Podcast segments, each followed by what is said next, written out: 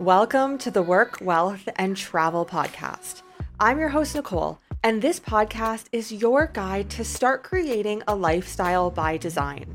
From entrepreneurship, money and finance, taxes and residencies, and everything in between. This show highlights the nuances of a true global citizen lifestyle. Let's dive in. Welcome back to the show. And today's episode is one you are not going to want to miss if you are ready to think outside the box as an entrepreneur. So, the guest today is Adrienne Johnston. She is a presentation designer who specializes in helping clients visualize their content in PowerPoint for the purpose of landing new clients, educating existing internal or internal clients, or securing investment capital. Her clients include Meta, Microsoft, Samsung, Marriott, among others. Additionally, she coaches other presentation designers on building their successful presentation design businesses.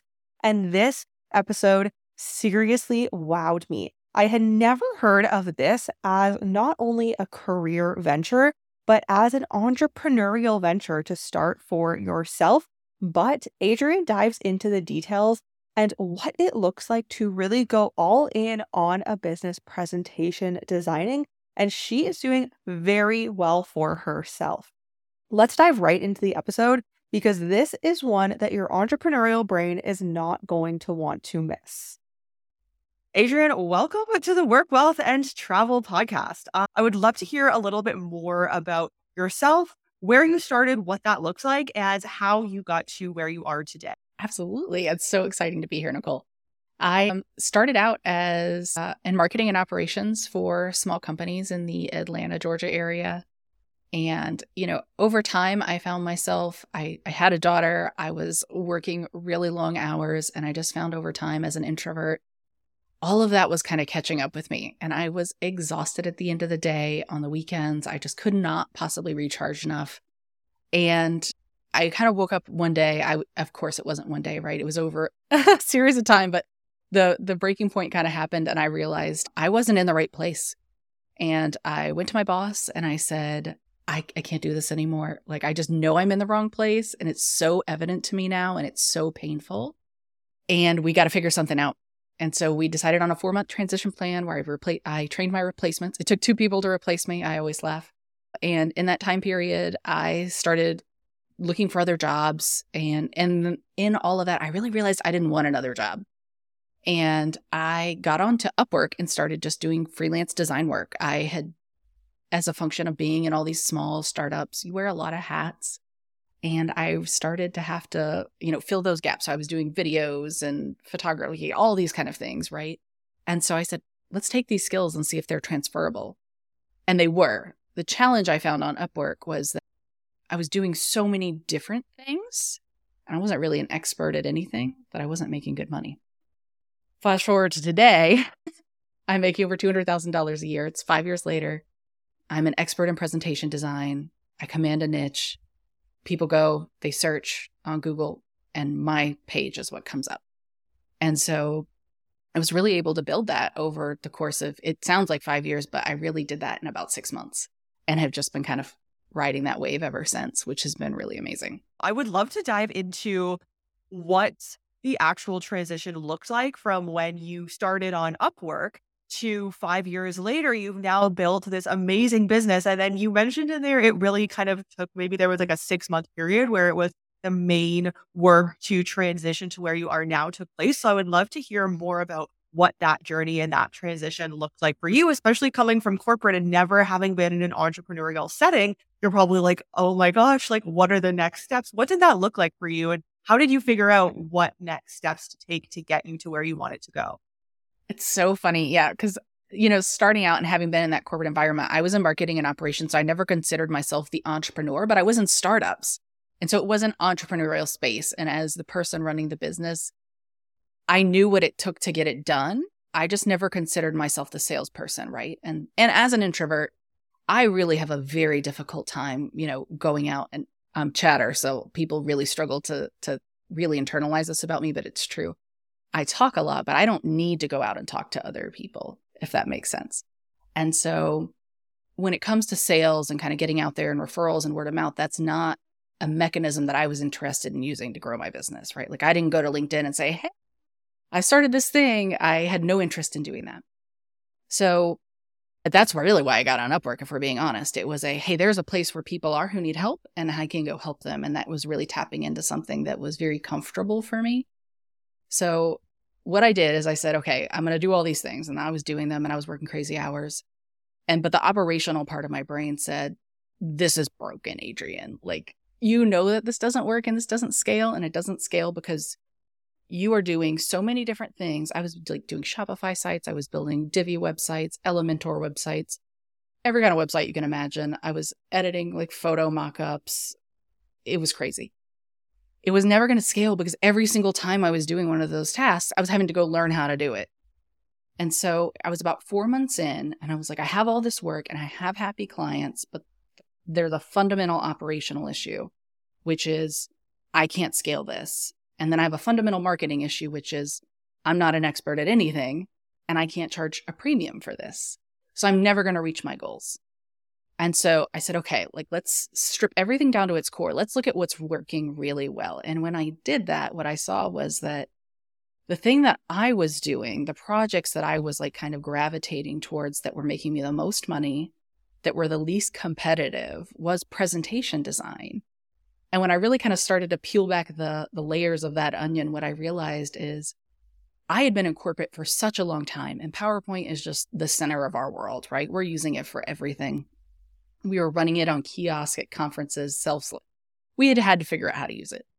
And so many other designers are using, you know, the Adobe suite and everything else that they, it, which by the way is a far more robust tool. I mean, it can't compare to PowerPoint, right? PowerPoint you can't compare it to it. And so there's this real hesitation around using PowerPoint for designers, right? Like it's not a real design tool. It's clunky. It's uh and it's for me, I didn't have that hesitation. So for me, when somebody said they wanted help with PowerPoint, I was just like, I can solve that problem. And there were so few people who were coming in that I was winning those bids and then people were happy. But the other really interesting thing about it was those PowerPoint presentations are tied to things like pitch decks, where people, before people go get a website or branding packages, they go raise money for their startups. And they do that with a deck. and so that's the first place they spend money, and they're willing to spend money to do it. And so they'll spend several thousand dollars. They spend money on sales decks, on training decks. And so all these things are tied to revenue, and they have a budget for that. And so they, it's so different than arguing about arguing negotiating prices for websites for instance right? There it's a really tangible asset to them. And so they carve out parts of their budget for it. And then you tie that revenue allocation piece with we can't find anybody who wants to do this work for us. And suddenly you have this like really amazing market. And then i was somebody who could fill that gap. And so i did. And i went through and i optimized my website for i seo optim- optimized it for the term freelance presentation designer. And within three months, I started getting leads. And within six months, I'd gone from working like crazy, like 80 hour weeks for $5,000 a month to working like a normal 40, 50 hour week for over $10,000 a month. And within a year, was making over $15,000 a month just doing presentation design. It was insanity. Well, what an, an interesting story. And I appreciate you sharing all of that because it really goes to show that something that you don't really even think of, you know, something like a PowerPoint presentation, you can really build such an empire out of that. And it doesn't need to be this crazy, complex, complicated thing. Like, yes, anyone can kind of open PowerPoint and do a few things, but once you become an expert in that one software, that one tool, you can really hone in on that. So, do you have a specific now, have you only niched in on like the tool and the presentation specifically, or do you help a specific demographic of client per se, or just kind of anybody who needs anything within the PowerPoint realm? I would say I'm a little bit broader. I mean, but generally, there's so many different ways you could go, right? Like there's online course creators and businesses. A lot of them are kind of DIYers. So I tend to kind of exclude them in general. I don't do a lot of pitch deck work, even though it's a great field. A lot of them also need help with content creation, research, and writing. And I'm just don't, I'm not really drawn to that aspect of it. And so I've historically not really spent a lot of time in that area unless someone was already really good at that piece themselves and exclusively wanted help on the design side. Um, but so generally, I'm just working with people generally in corporate. They have really nice budgets. You know, they already have branding set up, so they don't need me to be doing branding or anything else. They're working in PowerPoint because that's what they've got on their computers already, sometimes Google Slides yeah, and it's usually sales and marketing decks, right? Like we're going out and we're pitching a product. Here's an example. We think of Samsung as a consumer facing product, right? They've got their phones and their devices, but they've got whole like software, hardware that is targeted towards corporations that they go in and they have teams that sell their hardware to UPS for their delivery drivers and their software.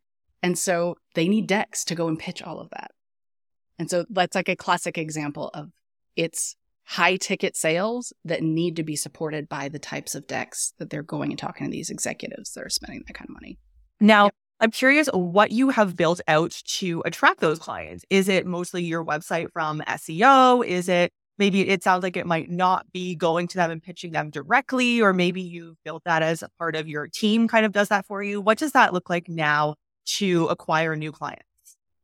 Yep. So for me, it was, uh, you know, I knew I needed to be in a position where people were coming to me because of my introverted tendencies and because I wanted it to, to have that authoritative feel. And when I went and was searching for who were the best presentation designers and I saw those top results, I was like, these people must be the best of the best of the industry. And that was where I kind of got the idea of if I could optimize my website and be in those search results, that that would position me as an authority. And so I went through and I optimized my website for that term. And so I ring for that and now a series of other things. But I look when I talk about like SEO, I mean, I think, you know, really search engine optimization is is not just Google, it's your LinkedIn profile, it's your social media profiles, it's anywhere somebody could search for you. Um, and so I've optimized all of those for the same keyword freelance presentation designer. Certainly, there are any other number of terms that people could search for freelance PowerPoint designer, freelance PowerPoint presentation designer, you know, keynote designer, Google Slides designer we could go on and on, but it's optimizing for all of those things. Obviously, as you continue to grow, you get referrals by word of mouth. Presentation design is an interesting niche in that when someone has good slides, you're going to a keynote or a conference, or even like within the pitch deck world itself, you go in and you're sharing these at a competition or something, and somebody says, Hey, your slides look great. Who did those? You know, you can get a lot of referrals that way. A lot of the executives that I work with, it's they have in house teams that can do their design work, but they're fighting for those resources internally. So they take their corporate card cards and they go find themselves someone who can solve their problems quickly without the internal constraints. And so it's always a whole, hey, I'm only going to, you know, make this referral to these one or two people that I know internally because I don't want your schedule to get filled up. Because if not, you effectively become like somebody in house who either competing for the resources too. So yeah, so it can be some referrals and, and other things of that nature. But I mean, frankly, I think my, my best clients are not actually referrals. They're largely people who come through my website. They're, I always laugh, they're people who are like me. You know, I'm attracting people who are like me, who are like, I didn't want to go ask somebody else for a referral. I wanted to go solve my own problem. And so I, I went and I did a search and I, I solved it.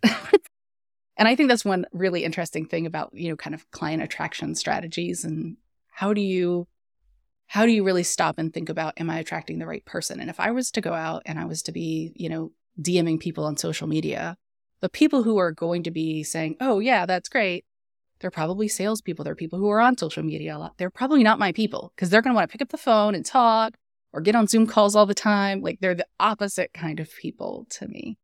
So it's a really interesting thing to be strategic about the way that you approach that.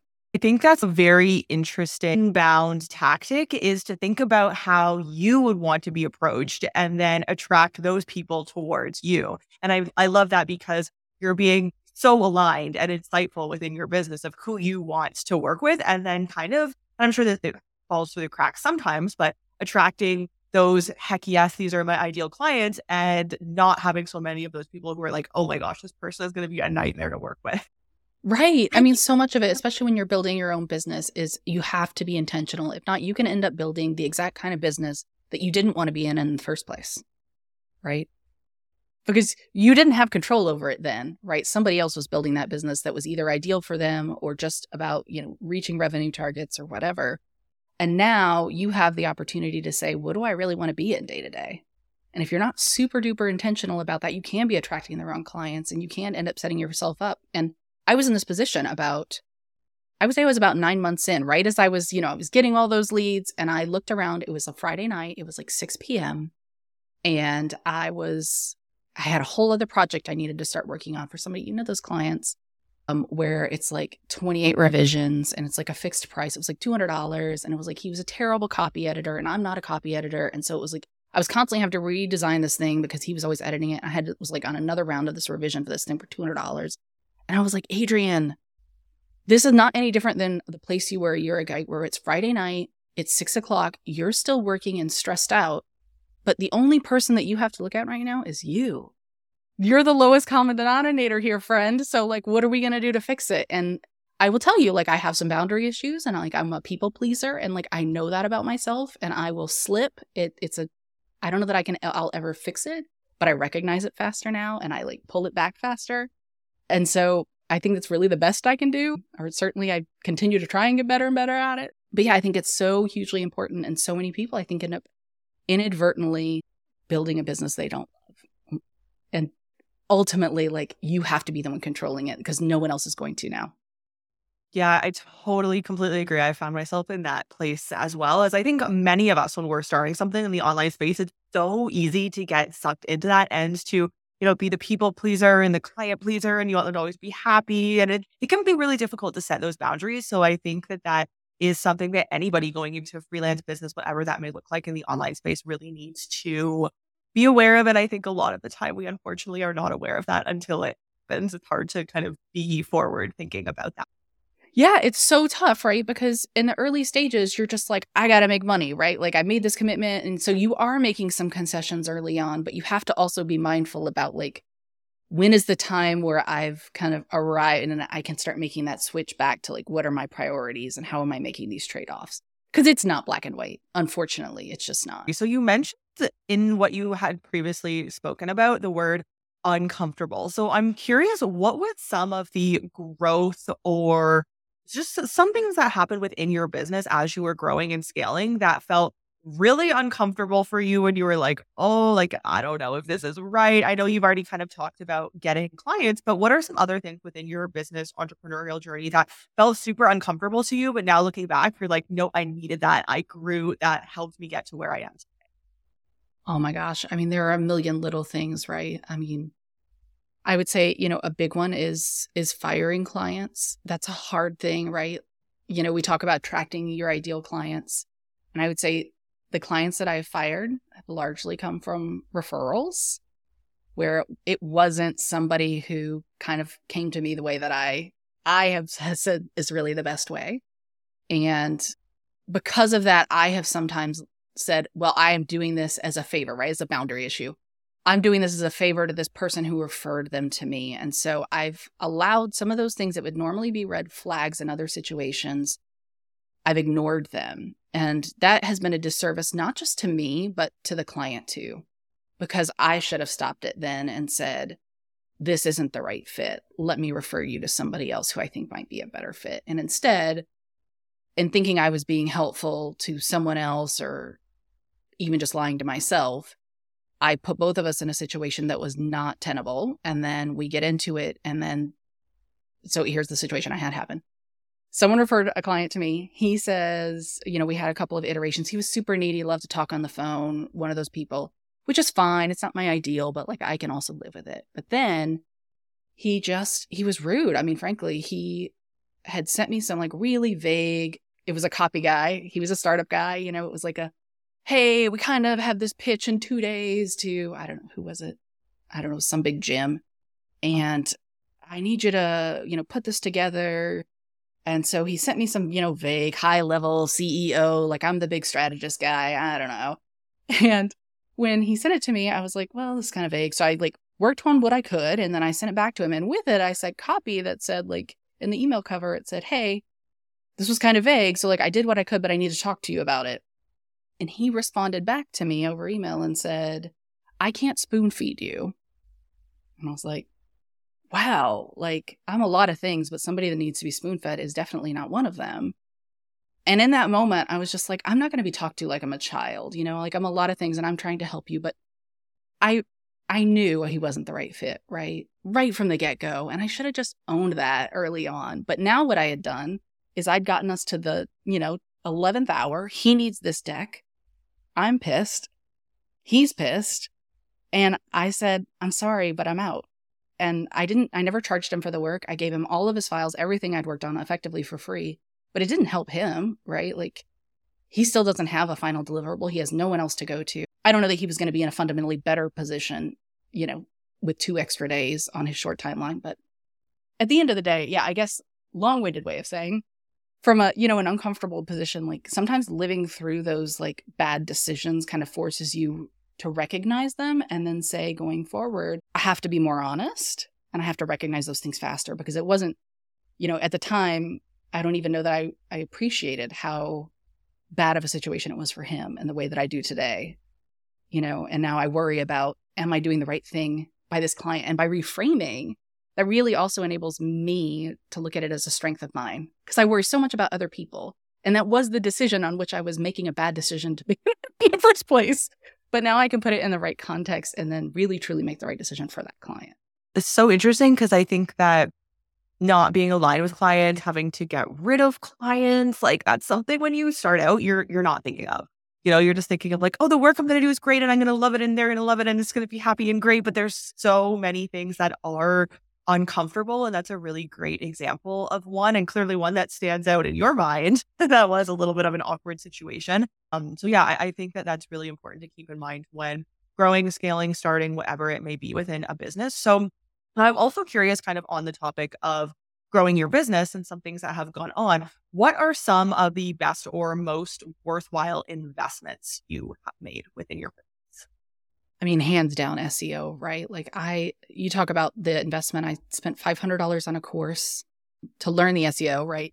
And that was a course that ended up being way more than I needed. It was like for bloggers who are trying to generate ad revenue traffic and they need millions of views a month and then the time you know i let's assume it took me a hundred hours to kind of that's probably even high i would say to to get everything i needed i mean but now i even now five years later with very minimal effort continue to get backlinks just because i rank for things for search terms and all of that um, so my profile continues to like be stable even as other people are you know trying to rank and overtake that position I still get three to five leads a week just from my website.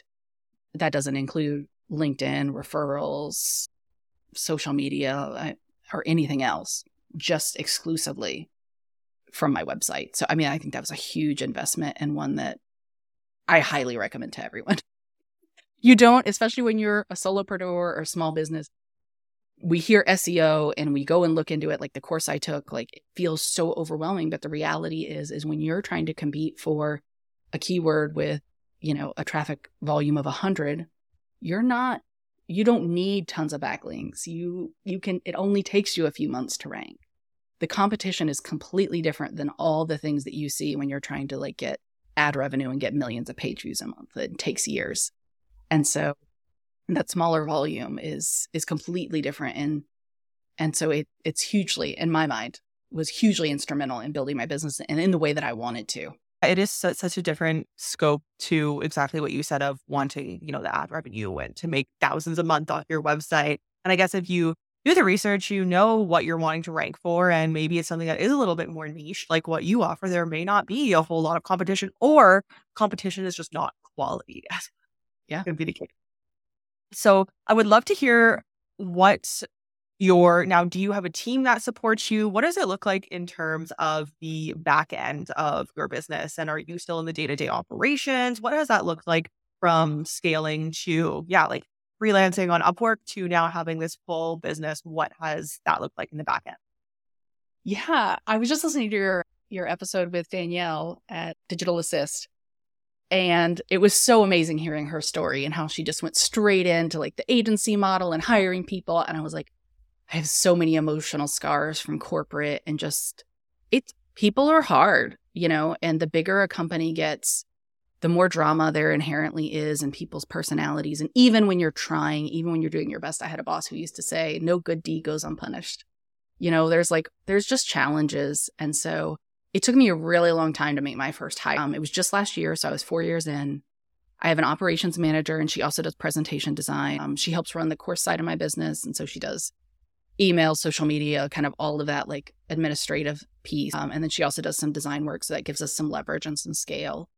I don't know that we get much past two, three, five people. I don't aspire to that, you know, like a highly profitable, fun, incredible culture business is what I aspire to. Something that um, really, truly just has the right people and is always a fun place and is always the kind of place that it I know it's very idealistic, right? I mean, things are tough, times are tough, but even as we were going through the pandemic, I did not have anybody yet. And I remember thinking, I can't imagine being all the business owners who had teams and like the stress that must be there of like, oh my gosh, what's about to happen and what are we going to be able to do and not do and are we going to have to let people go and the consequences of all that and just the grief that one must have to deal with. So, long story short, see, you would never know I'm an introvert from all this talking.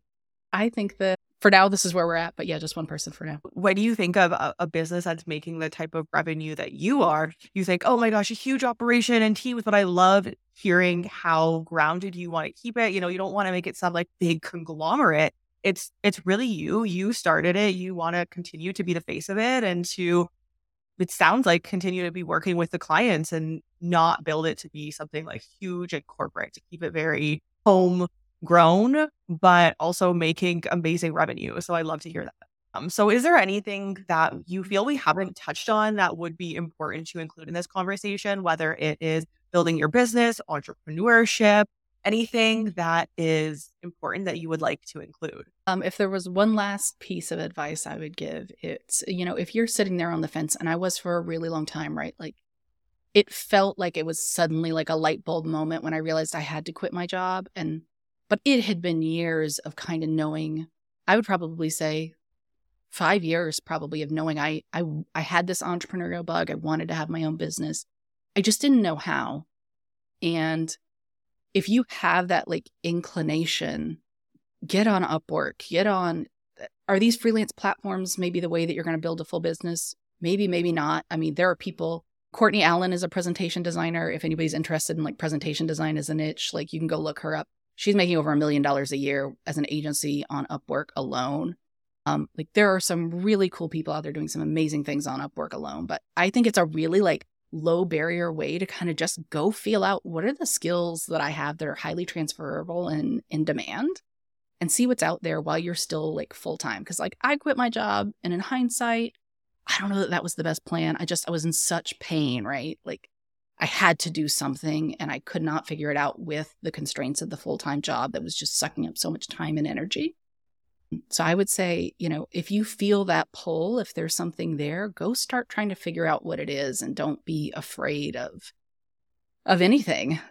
You know, just start trying and you'll fail along the way. There are going to be things where you're going to say, "Oh, that doesn't work," or "This works," or "I like this," or "I don't." But I would have never without trying, would have never gotten to presentation design. I mean, it just would have never occurred to me that that could have been a whole thing all in and of itself. And then I had the skills to do it and that the market was going to support it. and no idea. But it's funny because even for myself, I have seen a lot of different industries and niches, but I've never thought of presentation design. And if you hadn't have been on Upwork, been on the freelancing websites, you may not have ever either, either even though that was in your skill set and you knew how to do that and do it well. So, where can people find you and your presentation work online? Uh, you can find me at designingandthriving.com. Um, and that's got links to all of my social media and um, all of my free resources. You've just listened to the Work, Wealth, and Travel podcast. If anything from this episode resonated with you, I would appreciate if you share this podcast on your socials. And of course, be sure to tag me. And don't forget to leave a review on your favorite podcast platform. Thank you for joining me on this global citizen journey, and I'll see you in the next episode.